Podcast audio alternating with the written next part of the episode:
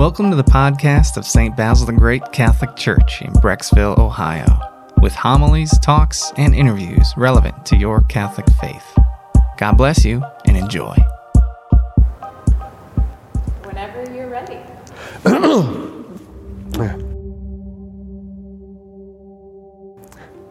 Hey, St. Basil's, Father Ryan here with a little video about Lent. And I want to begin by letting you know why I don't like Lent, okay?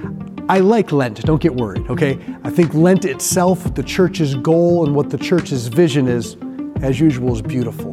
Lent is God's gift to us first, and then it's our gift back to Him, what we make of it. But I don't like Lent at the same time. Here's why. As a priest, I've known in my own struggles, and I've heard it in a lot of other people's heart. Lent becomes this great experience of look at our egos at work. Here's what I mean. I want to give you an example of three different people doing Lent, okay? We'll call it the first one kind of like, oh yeah, the oh yeah guy or the oh yeah girl. Like, it's Mardi Gras, and they're like, oh yeah, Lent starts tomorrow. And they're like, you know what, I've been wanting to give up potato chips, I'll do that for Lent. And they kind of pat themselves on the back, like, hey, at least I remembered Lent this year. And it's like, well, Lent is really meaningless for that person. They decided they want to give up potato chips, just coincided with Lent. They either do or they don't. It's not a big deal to them either way. Second person, right? This is the person who struggles a lot with self-reliance and self-condemnation, right? They think, all right, this is the year, and they've listened to the podcast, they've read the books, they've heard all their other Catholic friends do things, and now they've got a list of all the prayers, all the fastings, all the almsgivings, and they're going to make the greatest Lent ever, and they're doing a million things. Even the Desert Fathers wouldn't have anything on this person. And then 2 weeks in, it all crumbles because they got sick one day and all of a sudden they couldn't do any of the penances they wanted. And now they're full of self-condemnation. I'm the worst, I'm never enough. And then all that shame animates. They said, all right, I'm going to do it all over again. And they try again. By the fourth week, they are exhausted.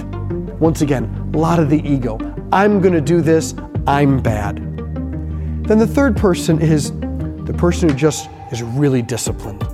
They know what they're going to do for Lent, and they're doing it. And they're doing great, and they say, you know what? Lent is the season of confession. They come into the confessional, and they've been 5 weeks since I watched TV, Father. And there's a sense in which they have all these badges of accomplishments that they're holding up to God and the Church. Look at me. This is why I'm finally good and lovable. I've done all the things. In short, all of this is discipline for discipline's sake. And the Gospels, we have this amazing image of the Pharisees. They're, by every account, more moral, more religious, more disciplined than the apostles. And yet they miss Jesus. They're the most resistant and critical of Jesus, and Jesus has the harshest words for them. Meaning there's a way to be disciplined that keeps us away from Jesus. True discipline in our faith's tradition, discipline helps disciples follow the person of Jesus. Discipline is always about making us better disciples of Jesus. So as we enter Lent, it's important we take some time and say, what things or what times in my day do I not have any relation or mindfulness or awareness of Jesus Himself? Where am I totally distracted? You know what, at the end of the day, I get that bag of chips and I do whatever I want and I watch TV. I scroll on my phone or my tablet for hours at night. When I drive to work, I listen to music or my favorite podcast. When I'm at work, when I'm talking to my kids, whatever it may be for you, there's chunks of time where we need to punctuate it with new practices this Lent so that Christ can be everywhere for us, so that He literally is above all things and in all things, as St. Paul says. And so that's where we get the notion of why I like Lent. Lent gives us the opportunity to pick up some new disciplines so that we can grow in our identity of being a disciple of Jesus Christ. I hope you have a beautiful Lent.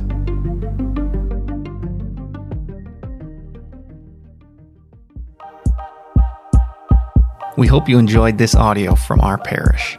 You can find other homilies, talks, and interviews at our website, basilthegreat.org, or by subscribing to this podcast in your favorite app.